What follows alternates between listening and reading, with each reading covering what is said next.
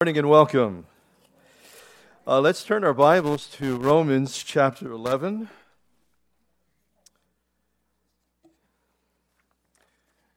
We have this great cathedral of truth in the book of Romans, and then you have these three chapters right in the middle.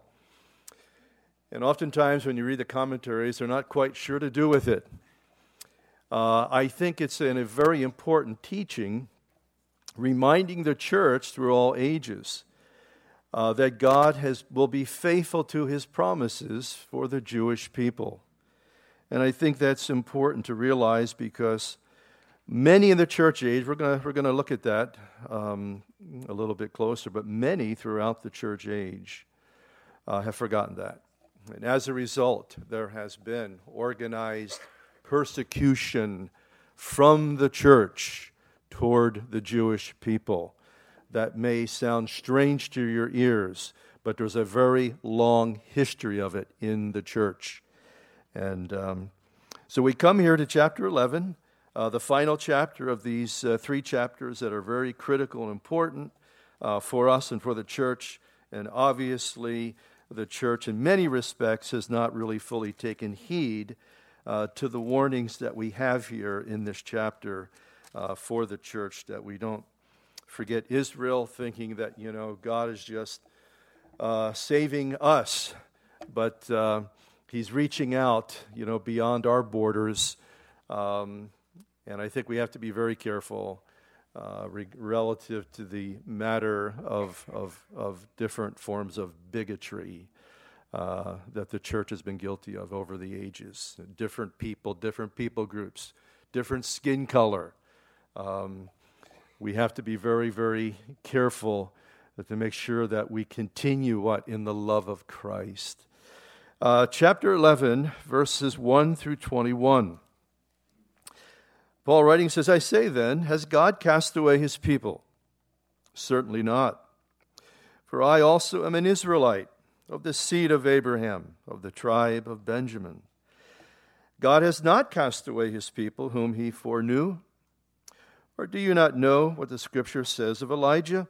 How he pleads with God against Israel, saying, Lord, they have killed your prophets and have torn down your altars, and I alone am left, and they seek my life.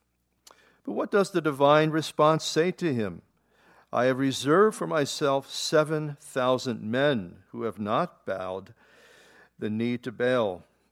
And even so, then, at this present time, there is a remnant according to the election of grace. And if by grace, then it is no longer of works, otherwise, grace is no longer grace. And if it is of works, there is no longer grace, otherwise, work is no longer work.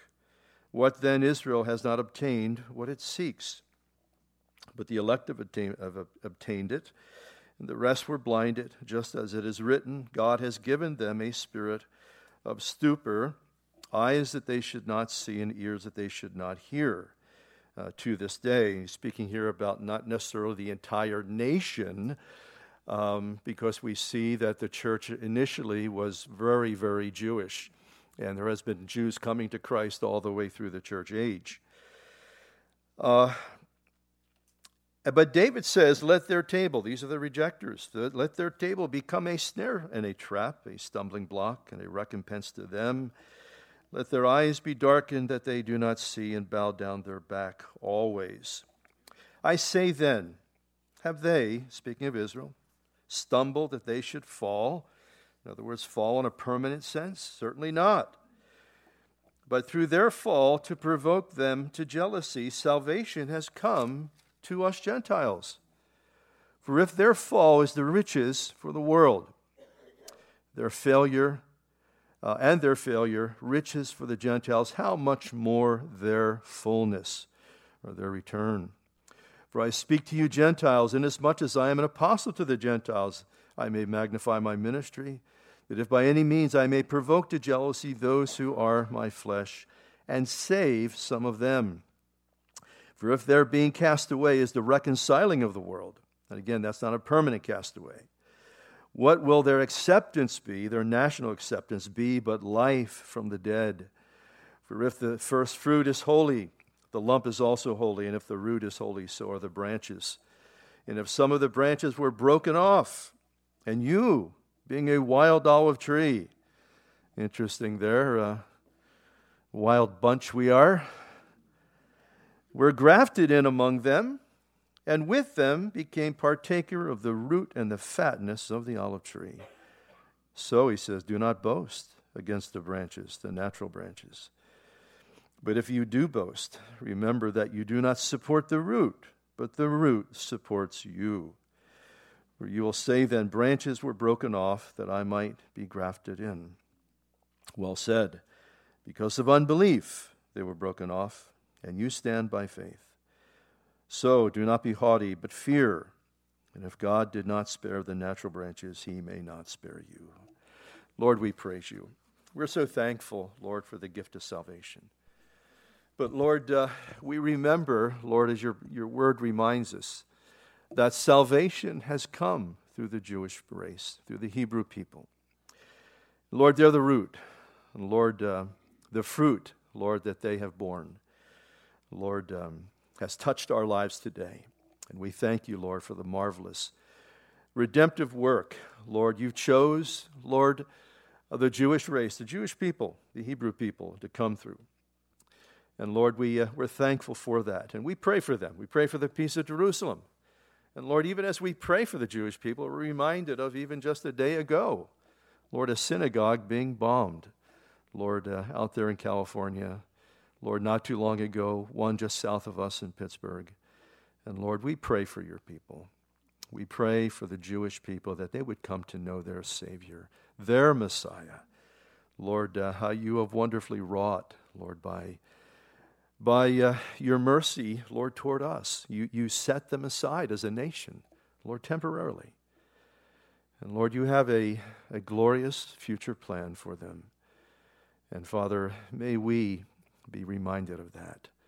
Not just the anti Semitism, Lord, that exists, but to any bigotry, Lord, any wrong attitude that just for people that are different from us, Lord, we thank you Lord, we thank you as we know the Bible, Lord, we realize, Lord, we all come from the same parents.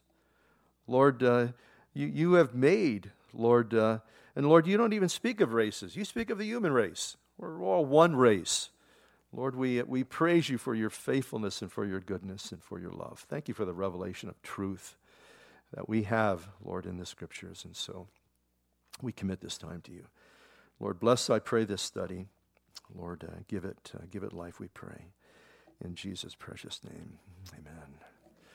You know, there have been people that have suffered uh, all throughout history, different people groups, but I don't think, and I, and I really believe that history testifies to this, that there hasn't been any one group of people that have suffered like the Jewish people. Uh, the different uh, pogroms, you know, the, the Holocaust, which is in more recent history. But it, as you go back, uh, you know, throughout history, there has been a tremendous history of persecution, and we would call, we term it today, anti Semitism, that has taken place uh, against the Jewish people. Uh, and the reason is, is and, and as a, there is a long history of it in the church, uh, goes all the way back, all the way back to the very beginning, back to the year 200 is, is when it started. Uh, it was because it was believed that you know they because you know they failed and um, they put Christ on the cruise on the cross, so therefore they're they're they're the murderers of Christ and and um, and, so forth. And a lot of different uh, things have been said by different people. Some of the earliest church fathers have said things that have been uh, where the next generation kind of builds on this, and before you know it, you have um, you know you have uh, this this this um, programmed uh, by the church, uh, anti Semitism uh, against God's people, and uh, how we need to be very careful of that. You see the Old Testament, you see the New Testament periods, but you know, at the root of it is Satan himself. Um, as we've said before when we're moving through uh, prophetic uh, uh, studies, uh, that, that one of the reasons why Satan has tried to destroy the Jew is because he knows the Bible, interestingly, better than some Christians know the Bible. And, the fact is, he knows that there has to be the fulfillment of prophecy that includes the Jewish people and the Jewish race. And that's why he has tried to remove them, you know, off the face of the earth, thinking that somehow he can thwart prophecy. Uh, but uh, again, what a mistake, but it never, it's never stopped you know, our great adversary, the enemy, from doing that.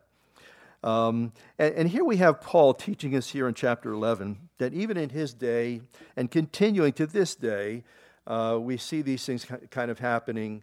Um, and uh, Paul's reminding us here, just giving us a very important reminder for the church, a church of all ages, uh, that uh, when we move away from the scriptures, uh, we need to be very careful because God has got a prophetic purpose, you know, for the Jew.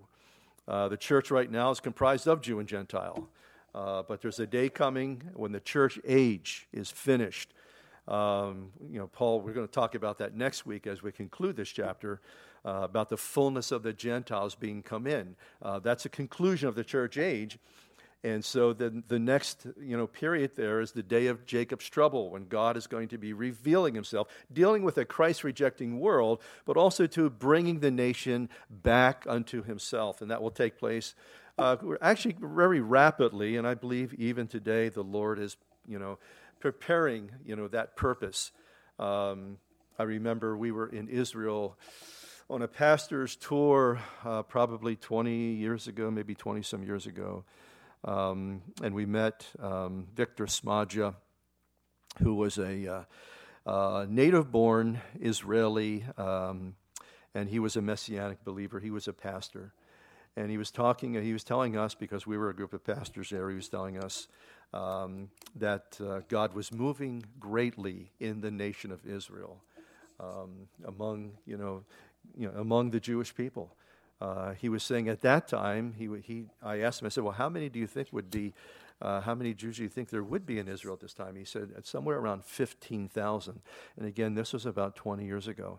And I think that number has probably tripled by now. Um, and God is preparing his people, he's getting them ready for a national revelation of himself. Now let's pick it up here in verse 1. I say then, Paul, uh, he says, uh, Has God cast away his people? And of course, certainly not. And again, but the point that Paul is making initially is that I'm proof of that. And, and of course, the early church was thoroughly Jewish. And eventually, you know, as the gospel spread around the world, uh, the Jewish church became a minority. And then, you know, the Gentile church was basically the majority. Uh, he says, God has not cast away his people whom he foreknew. Now, he's giving here an illustration through the prophet Elijah because Elijah thought, in a sense, uh, he was convinced that God was done with them. Because why? They were murdering his prophets. Um, they were destroying the things of God. They were rebelling against the things of God. And if you've ever read the, uh, the story of Elijah, it's a great story there in First Kings. Um, you know, he says a couple times, I alone am left. I used to call that the Elijah complex. That, um, you know, the, I'm the only one, or we're the only ones. And I think you know, the church sometimes has kind of developed this Elijah complex, you know, that God is done with the Jewish people and we're the only ones that he really cares about now. And the fact of the matter is, it, very mistaken. And, and those mistakes actually have been costly because it's created uh, a current of uh, anti Semitism against, you know, the Jewish people. And of course, you know, they, they, uh, I, I, or that is Elijah thinking here. But what does God say to him? What's the divine response we find in verse 4? God says, I've reserved 7,000 people. Uh, just, you know, in other words, I've, I've reserved 7,000, Elijah. You can't see them, you don't know who they are. You know, God basically, oftentimes, He'll hide His people. Uh, he's always got his elect. He's always got his chosen remnant. In any age, God always has his remnant of people. And we see that here. And, and obviously, it was larger than Elijah uh, thought it was. Uh, you know, 7,000 that have not bowed their knee to Baal, that they were faithful to God in the midst of a very perverse and unfaithful generation. And so he says, uh, even, at, even so, then, at this present time, there's a remnant according to the election of grace.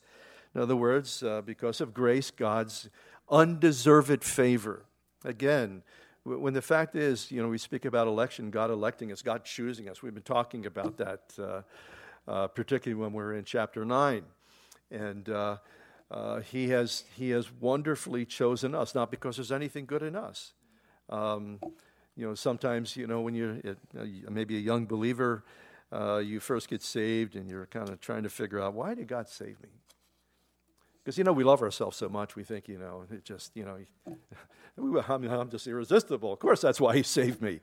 And uh, then you come to find out that, uh, you know, he, he, it's, just, it's him. It's his love. It's his mercy. It's his kindness. And then he begins to reveal to us our true condition, really who we are.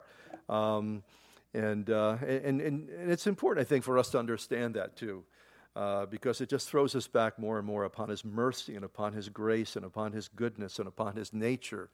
Um, and I think as we get older in Christ, we realize, we realize who we are. We realize the mess of our lives.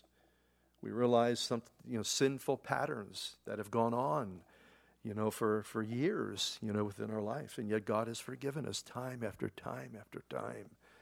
Um, and it's just simply, it's, it's simply by his marvelous, wonderful, undeserved, unmerited favor, his grace, his goodness, and kindness. And he says, if by grace it is no longer works, uh, otherwise grace no longer grace, but if it is of works, it is no longer grace, otherwise work is no longer work. And so, you know, the thing I think that keeps us from Christ is human pride. Human pride doesn't want charity.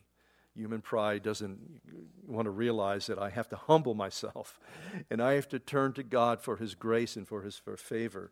And we realize, you know, even, even as Christians, we can realize that there's that attitude in us uh, where we feel like we have to work. And you know, you have to do this for people. We have to do this for people all the time. And so we get ingrained in this thinking because people will favor us, they'll pat us on the back, they'll applaud us when we do what they want us to do and we've earned it. We've worked for their approval. We've sort of, and, whether it's on the job or sometimes whether it's in personal relationships, uh, you know, when you do things, you know, to please people, uh, you'll get, you know, you'll get that pat on the back, you get that smile, uh, whatever the case may be. But that is not the case with God. It's just God's marvelous, wonderful grace. Uh, that he has given to us and why he's, he's ministered that to us. And again, that's, I think, you know, to be saved, uh, we have to humble ourselves, and that's the rub. That's the rub we often find, you know, with, you know, within, you know, turning our life, committing our life to Him. Um, that's not about performance. It's not about, you know, this whole matter of I have to really do things that are just, you know, I have to, in order to earn the pleasure of God. Uh, yes, we do good works, you know, and I think that when our hearts are right, you know, we love doing those things because we love, is we love Him. We do it out of love. But it's not a duty kind of thing where we're earning his smile or earning his favor kind of thing, like it is so often in human relationships. Now, verse 7 he says, What then? Has Israel has not obtained what it seeks, because it sought it in the wrong way, with the wrong motive. Uh, but the elect have obtained it, and the rest were blinded. And remember, we're told over there in chapter 9 that God can harden or blind those who persist in their rejection of truth.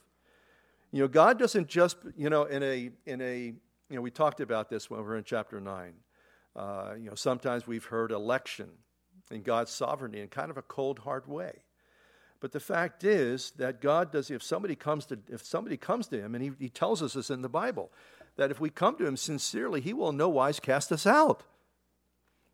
But what happens is, is that people persist in their unbelief, in their disobedience, in their rejection, their rebellion against God. And so, God, at a certain point, that He'll ratify that. He'll ratify that in someone's particular life.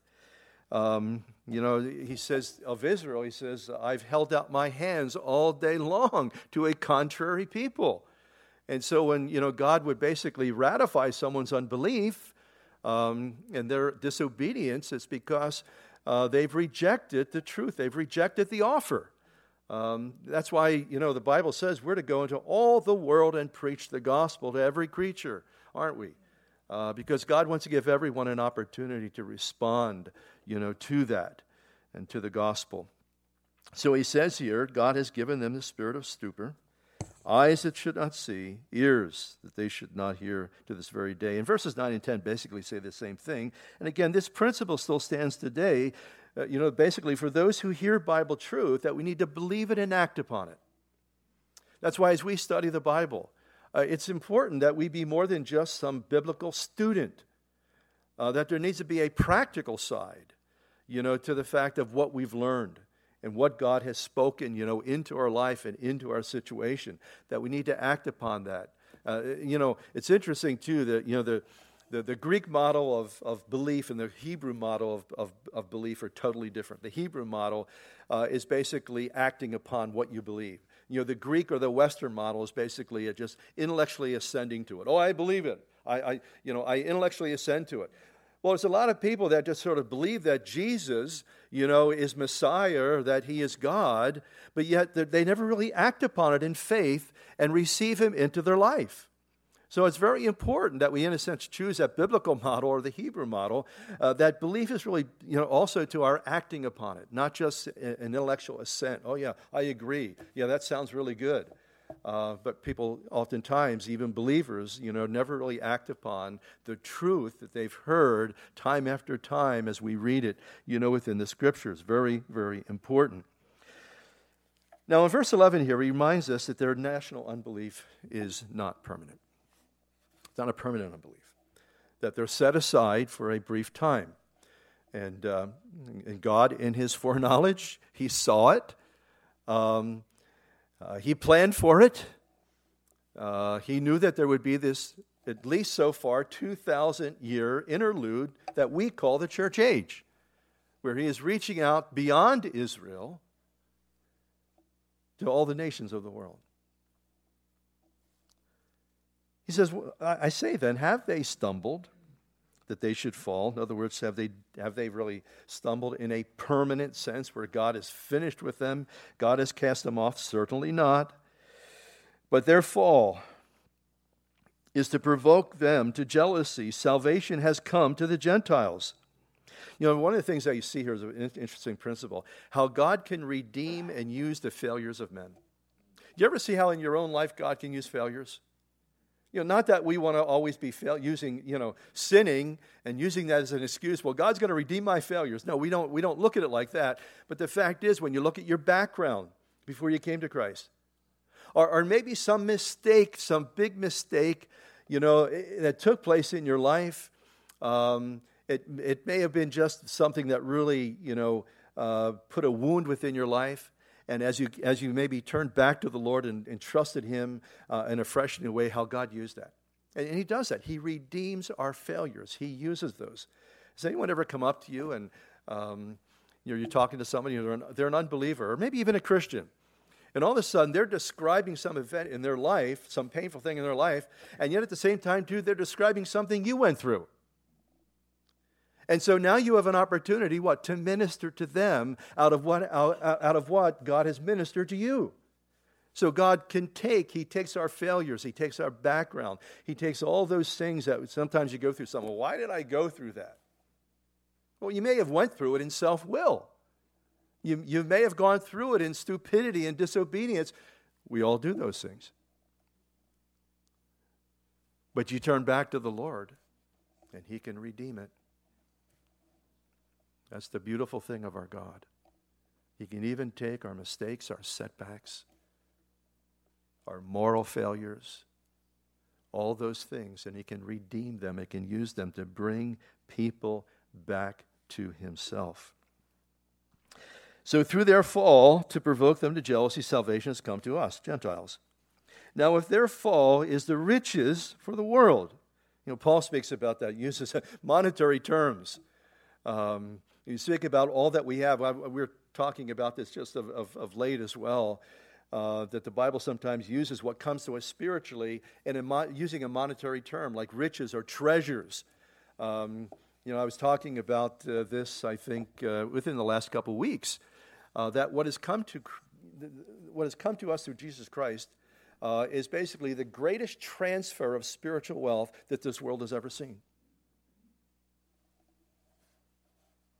What we need to make sure is that we're tapping into that, that we're utilizing the spiritual wealth and the blessings and all the good things that God has given to you, the spiritual gifts that God has given to you. You may have a special gift to just t- tell people about Christ. You may have an event. You don't. Everybody doesn't have to be Greg Laurie or Billy Graham or Luis Palau. You, you may have a special gift to just talk to people and lead them to Christ. I've seen people with that gift. Or you may have the gift of mercy. That, that when people are hurting, that you're able to come in there, you're able to comfort them. You're, you're able to encourage them, you're able to restore them. The fact is that when Jesus Christ come into our life, that he's gifted us by his Spirit. He's enriched us. He's blessed us. And he wants to use us. He wants to use us to, to basically express himself. That's why we're called the body of Christ. He, he wants to use us to express who he is to, to, a, to a, a dying world even though initially, and I don't know what your, your, your response was initially to the gospel, but I didn't want to hear it. I did not want to hear it. I was pushing back. But there came a point where I realized that I was pushing back against the most important thing that would ever take place in my life. And most people are like that. So don't be put off. Don't be put off by people just sort of pushing back. Not that we have to beat people in the head with the Bible. Okay? Sometimes we do that. I've done that. Sometimes it works. Some people are dense, okay? Uh, you have to use a Bible baseball bat on them. No, I don't really recommend that, but, uh, you know, but to share, you know, the truth and what God has, has done for you. And sometimes, you know, uh, you know, they've got a glazed look in their eyes. And they don't know what you're talking about, kind of a thing. But you know what? The truth has a way. You know, God has a wonderful way of taking His truth and just sort of ministering it. You know, um, you know. Uh, sometimes the truth is sort of like a pinprick. It's like a pinprick, uh, you know, in, in darkness, a pinprick of light in darkness. But you know what? God has a wonderful way of just sort of using that to reach into a person's heart and life and giving them something uh, to think about. So, if the riches of the, for, for if their fall rather is the riches of the world, uh, their failure uh, riches for the Gentiles, how much more uh, their fullness, or in other words, he's speaking looking forward to their restoration and the fullness of, of the Jewish you know, nation. Um, it's amazing, too. I've known some Jewish people, and they're, uh, isn't it interesting how they have survived like any other group? Do you ever hear about Hittites today? Okay. What happened to the Amalekites? Okay. They're gone. But, but here, God has protected and kept his people over the ages. And, and I've known some Jewish people. And, and sometimes they, they can be so passionate about, you know, about different things. But I love to see when, a, when the, the Lord Jesus Christ gets a hold of one of those Jewish people. It's kind of an interesting thing. I don't know if you know any, any Jewish Christians. Um, and maybe you have some, maybe you have some people around your life that are Jewish. Um, maybe not realizing that you're the gospel to them. You're the one that God has chosen to communicate an example, exemplify the gospel of Jesus Christ. There was one story of a man who's uh, he, he was just he was just affected by a house servant, a Jewish man, uh, very intelligent, brilliant uh, professor, uh, just touched by a house servant who was a Christian, and she ended up leading him to Christ. And, and God can take that work that He's wrought in your life, and He can use it to just stir a jealousy, a hunger, a thirst. You know, in that unbeliever, in, that person that, and, sometimes, you know, we think, I, think sometimes it can just be in a practical way, sometimes just our, our lifestyle, how we serve people, how we treat people. Because remember, there's something more than just you. This is bigger than you and it's bigger than me.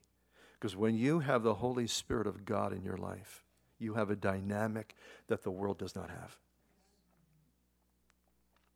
And the dynamic and, and the mind of the Spirit wants to work through you and me. We have to remember that because it's so often we look in the mirror and it's like, I've got no gifts, you know. we, we look at ourselves and You know, we're, you know, we're just deplorable, you know, kind of a thing. But no, it's the grace of God in your life. It's the Spirit of God in your life that He wants to use you and me. And sometimes, you know, He can do it in just a, a, word. Now, in verse 13, uh, 14, well, kind of the rest of the chapter, I guess, here, he's speaking to us Gentiles because he knew what would happen uh, against the Hebrew nation throughout uh, history. He knew what would take place. And so, what he's doing is he's trying to prep the church, he's trying to warn us how we're to think toward the Jewish people, how we're to handle them. The church didn't hear. Because there's a history. There's a long history of anti Semitism from the church. I speak to you, Gentiles, for as, inasmuch as I am the apostle to the Gentiles, I magnify my ministry. If by any means I may provoke to jealousy those who are my flesh and save some of them. For if their being cast away is the reconciling of the world, what will their acceptance be but life from the dead? It started very early in the church. It started with Irenaeus, early church fathers, around two, uh, in the in the basically the you know, the second second third century there. Uh, started with individuals like Irenaeus, Origen, uh, Tertullian, uh, John Chrysostom. He, as a matter of fact, uh, he's known as one of the great early church fathers. Uh, he had eight sermons, eight diatribes um, against the Jews. Um, Ambrose, you know, when I was a Catholic, we had St. Ambrose. He actually burned a synagogue down. And uh, very, very interesting. I have some um, things I want to share here with you. Um, this replacement theology, or called fulfillment theology, um, it basically it started very early on in the church. Um, the, the Universal Church, which became the Catholic Church, also continued in uh, some of the Reformation churches as well, this whole replacement theology. Um, but by the time the, the, Reformation came along, it had been basically about 1,500 years already in effect. And uh, I have a book that I've been reading lately uh, called The Legacy of Hatred. It's by a Jewish Christian, and um, he uh, has a professorship in uh, Hebrew studies. Uh, you know, it's interesting, too, that uh, after Constantine in 325 that um, Christianity became the state religion. And so at that point, some of the persecution, anti Semitism, became state sponsored, government sponsored. Uh, but again, the church at that point was, at that point, really got married, you know, to the government and to the world at that particular point because Constantine um, went into a battle one time and and uh, he saw a vision that said, "Go into go into battle under the sign of the cross." And, uh, and as a result, going into the battle, winning the battle very handily, uh, that uh, supposedly was what led up to his conversion experience. Uh, so, so at that point, uh, um, in the Roman Empire, there was no more persecution, horrible persecution before that period. But that, as that period came along, all of a sudden the church was married basically to the government. Um, and so the, the persecution against anything un, unchristian uh, was, was state sponsored. Uh, Jews were made to denunciate their Jewish heritage if they became a Christian. Um, they were not to even eat with their Jewish families if they were if Jews had basically uh, um, been converted to Christianity. They had to renounce you know everything. Uh, John Chrysostom basically said Jews were murderers worse than wild beasts. Uh, their synagogue is the only brothel. He even called their synagogues brothels. And again, this is the church father. And so this leads us all the way up to Luther. And you know, I want one thing I want to say about Luther Luther was a man that God used tremendously in the Reformation period. And even early on in the ministry of Luther, he is favorable toward the Jewish people. But he had this background. He had this background of anti Semitism that existed within the Catholic Church, and Luther had been a Catholic monk. Um, and at one point, let me just read this to you. Luther appeared to be a fresh breath of air in the midst of a very dismal situation of persecution that had been going on for centuries. Uh, remember, even some of the uh, Crusades. Some of the Crusades uh, were just basically nothing but going, as the Crusaders got to Jerusalem, just murdering everybody man, woman, and child. And uh, that's why the only favorable, uh, and again, if you were a Catholic, you remember St. Bernard. Well, Bernard of Clairvaux was the only one who was ever really favorable toward the Jewish people because he was told to write a prayer for the next crusade um, in 1200 or something. And so uh, he wrote a prayer reminding the crusaders they were not to be going and murdering people. And, um, but Luther here, initially, uh, he had a high regard for the Jewish people because he expected them to convert in mass. Uh, once they were presented with a Christian message free from papal paganism. And in his treatise, uh, uh, quote, that Jesus Christ was born a Jew, end quote, the, great, the German reformer demonstrated that Jesus Christ was a Jew, born of the seed of Abraham, and, pro, and, and provided a sad, sad commentary on the medieval church's treatment of Jewish people. He wrote, If I had been a Jew, Luther wrote this, if I had been a Jew and had seen such dolts and blockheads govern and teach the Christian faith, I would have sooner become a hog than a Christian. End quote. That was Luther. And, uh, and at this time, he took a firm stand against the mistreatment of Jews and advocated a new relationship with them. Uh, and Luther is, if you know anything about Luther's history, uh, he was very key um, in the Reformation, really a leader in Europe, but particularly in Germany. Um, and one of the ways that he really that helped birth the Reformation, he was always writing. He was always putting out these little pamphlets, and they called them tracts and pamphlets.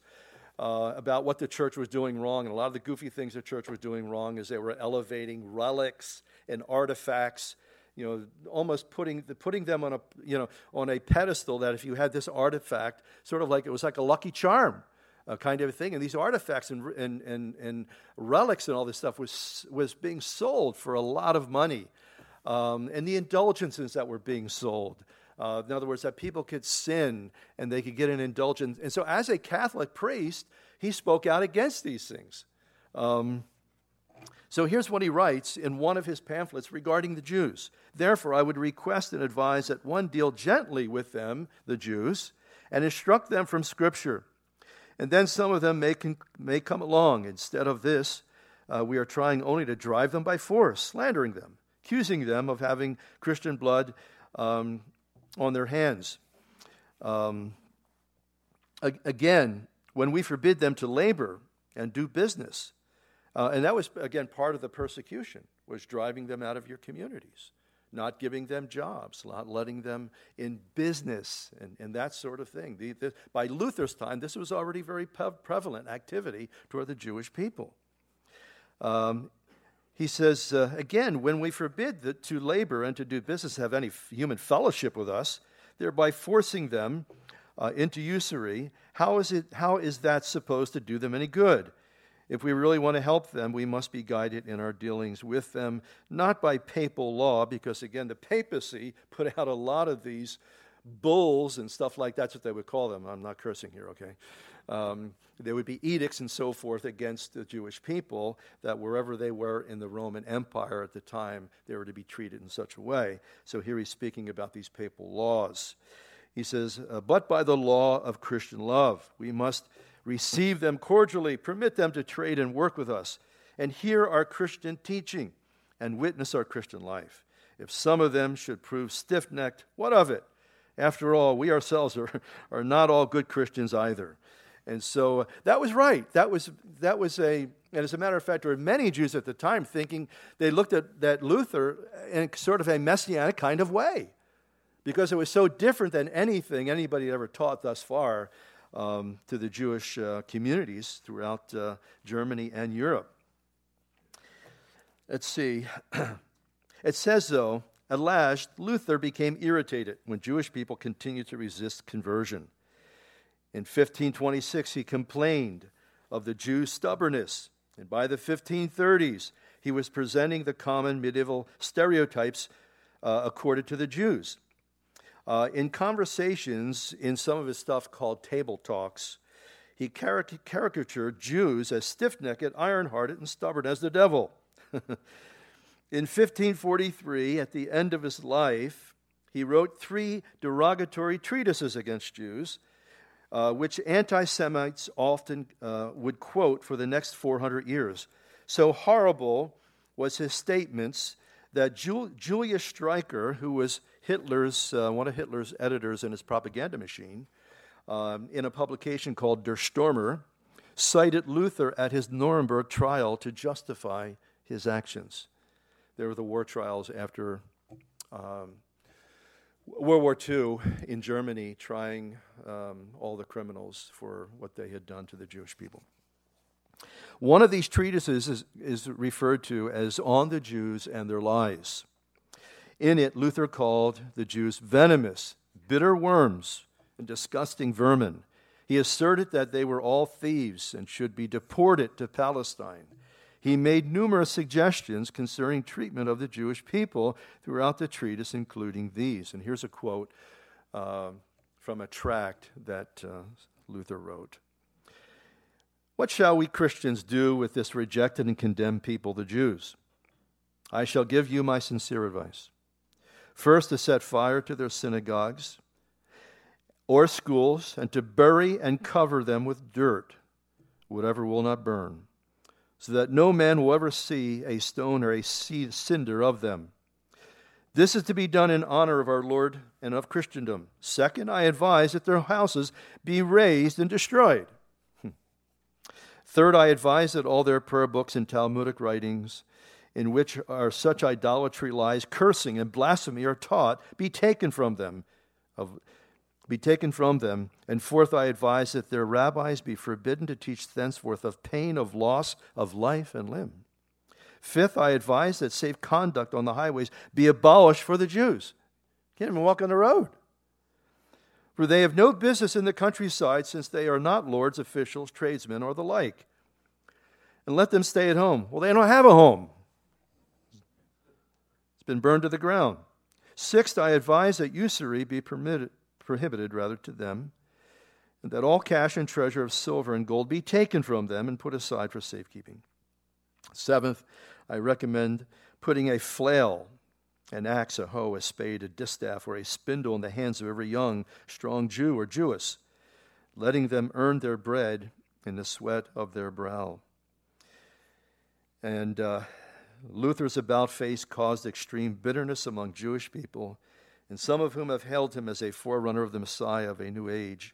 Jews were forced out of Saxony the same year.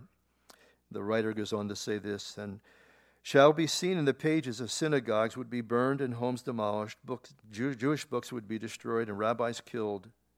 There would be no safe place in Germany or most of Europe for Jews, rich or poor. All would have their money confiscated by the Third Reich. Work gangs of young men would provide 12 to 14 hour days of slave labor. Even Martin Luther could not have foreseen the horrible way in which his words would be used. So the, uh, the church doesn't have a very good record when it comes to this whole matter.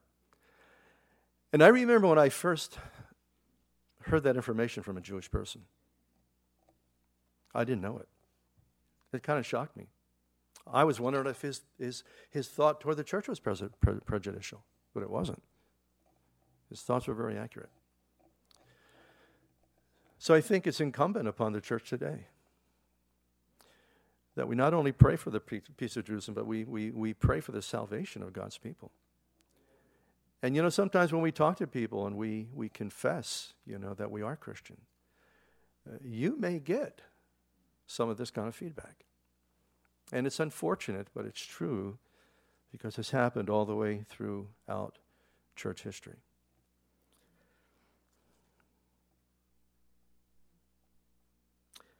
Verse 16.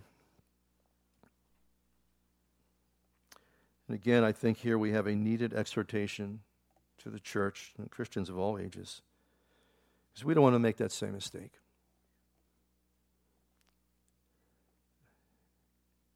It's interesting how neo Nazism has risen up again. when I was a um,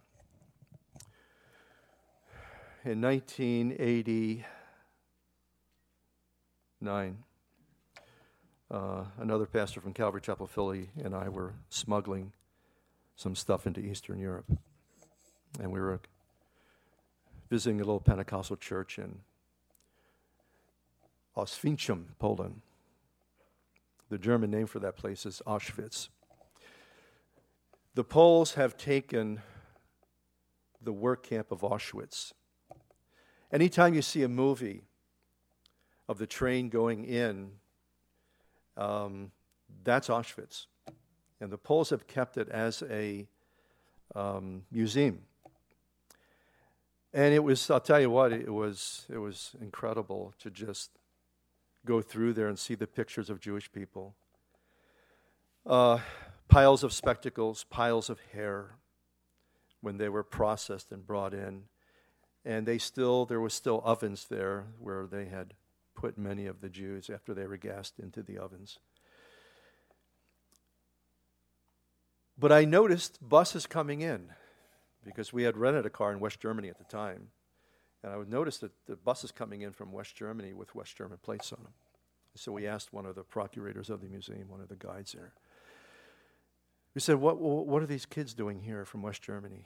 He said, Well, the West German government is educating them on the Holocaust. And I'll tell you what, it is an education to see what humanity is capable of.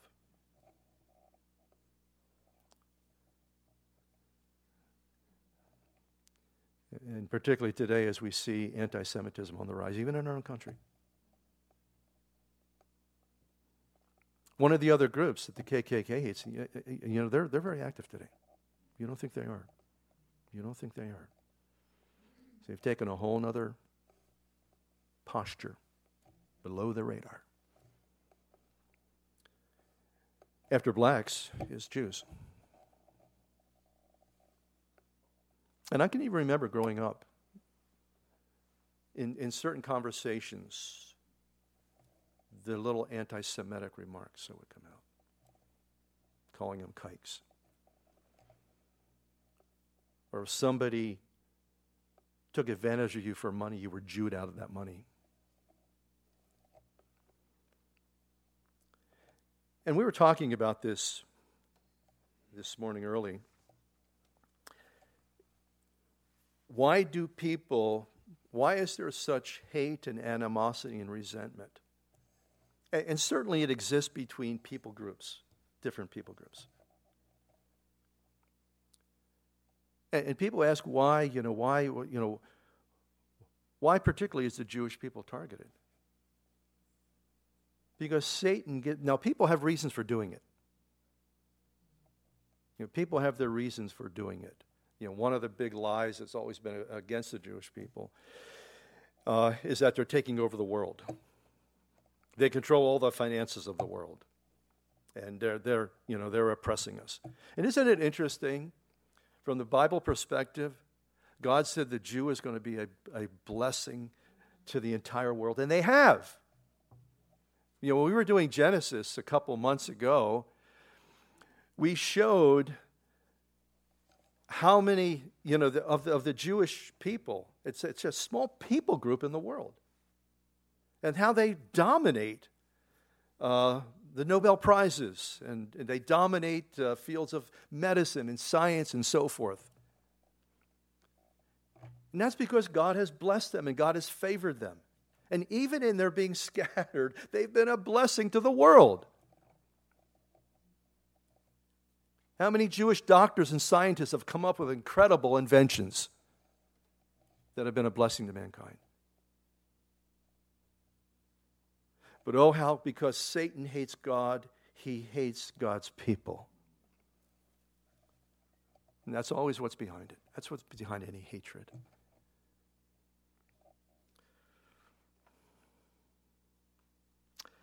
For if the first fruit is holy, the lump is holy. If the root is holy, so are the branches. And again, it's the, that root that is given Gentile, provided for us Gentile uh, salvation. And you know something? It doesn't mean everything Jewish, the Jewish nation does or a Jewish person does is right. We're not saying that.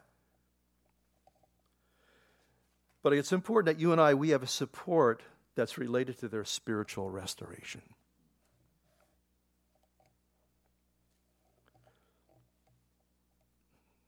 That's why we pray for them. That's why we even go to Israel.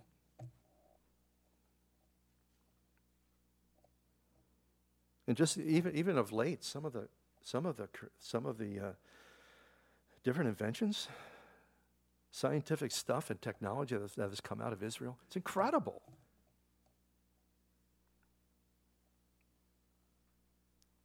God said to Abraham, through you, I'm going to bless all the families. But the greatest blessing, you know what? Is the salvation that we have in Jesus Christ, through Jesus Christ.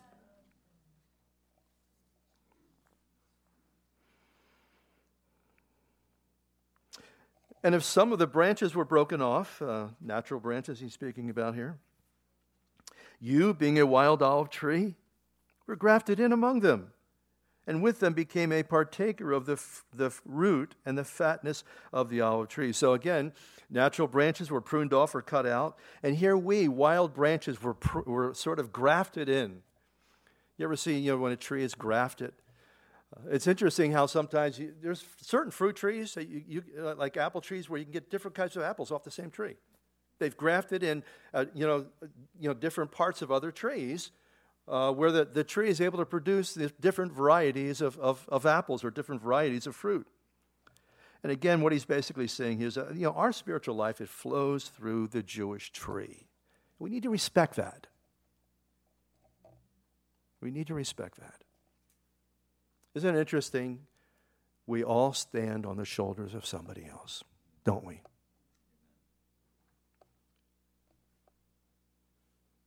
Think, think, think about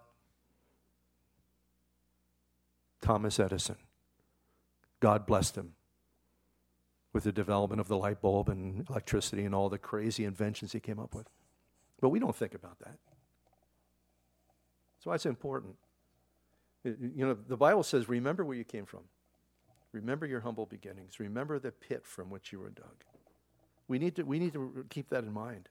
And what Paul is simply telling us here, we have come the, the, the spiritual blessings that have come to us have flowed through a Jewish tree. Oh, be careful. We, that, that's what the church has done. They've bit the hand that feeds them. It's just like a child. A child grows up in a home and he's blessed, and he goes off hating his parents. it's insane, isn't it? It's crazy. But it's so human. It's so much like human nature. We need to remember where we came from. You know, one of the big problems of God's people in the Old Testament, they forgot their God. They forgot their God. They began to go, they began to go, You're so wonderful. If you go out there and you talk to some unbeliever, about what God's given him, he'll rise up like this. What do you mean? I worked hard for that. that that's, that, that's that human pride, that, that independence from God. it's like Paul said our life, our breath, and our very being come from him. He gave us the ability to hold a job or to create a business how faithful he is, how kind he is, how good he is. He said, again, here's the, the warning do not boast against the branches. And that's clearly happened. But if you do boast, remember that you do not support the root, but the root supports you. Boasting basically elevates self over somebody else.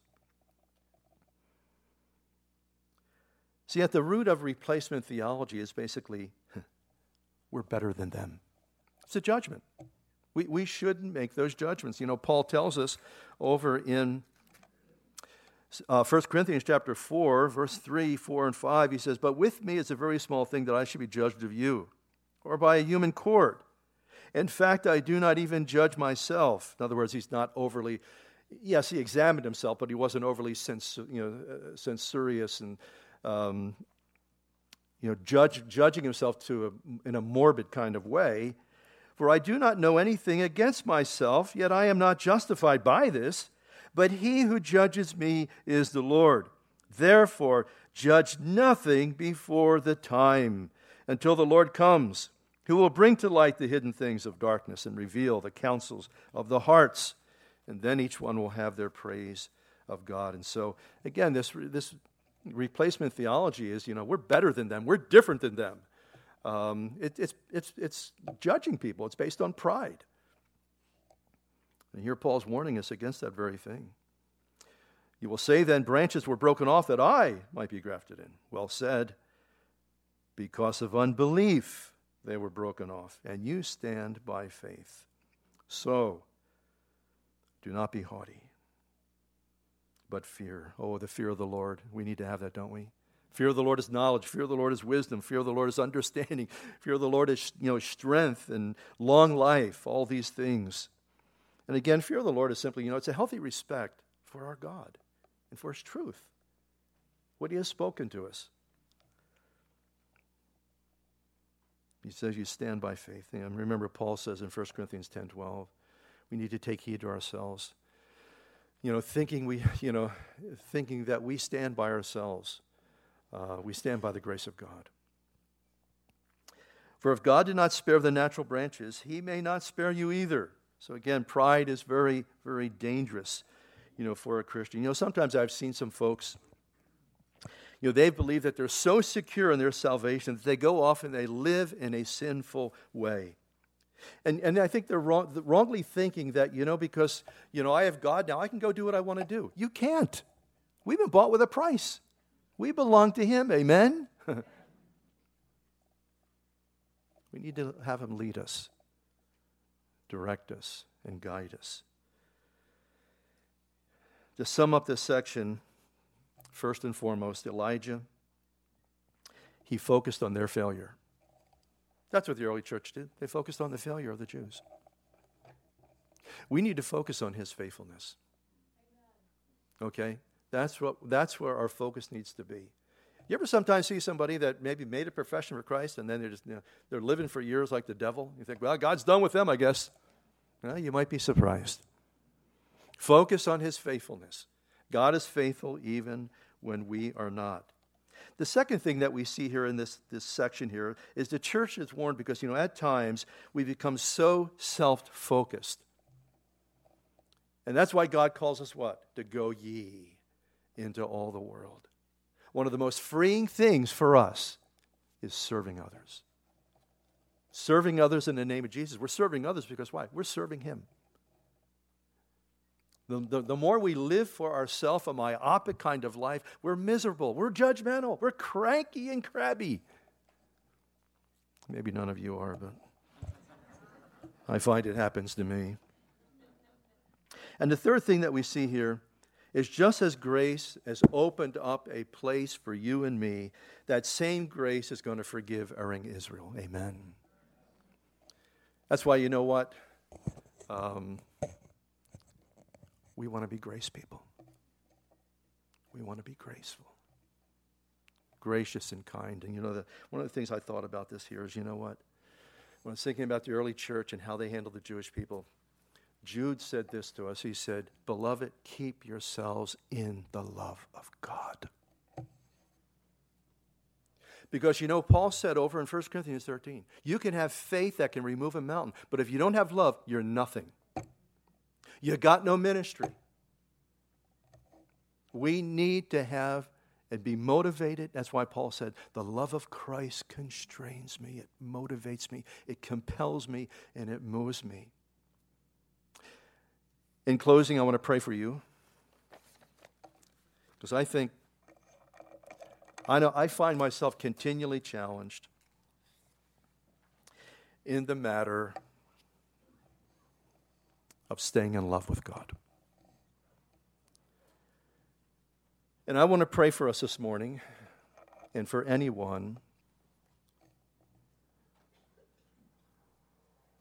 who feels they need to just, they need that new fresh measure of the love of God in their life.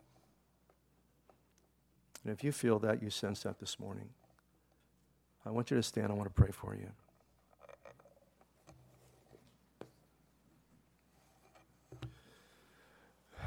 Father, we praise you.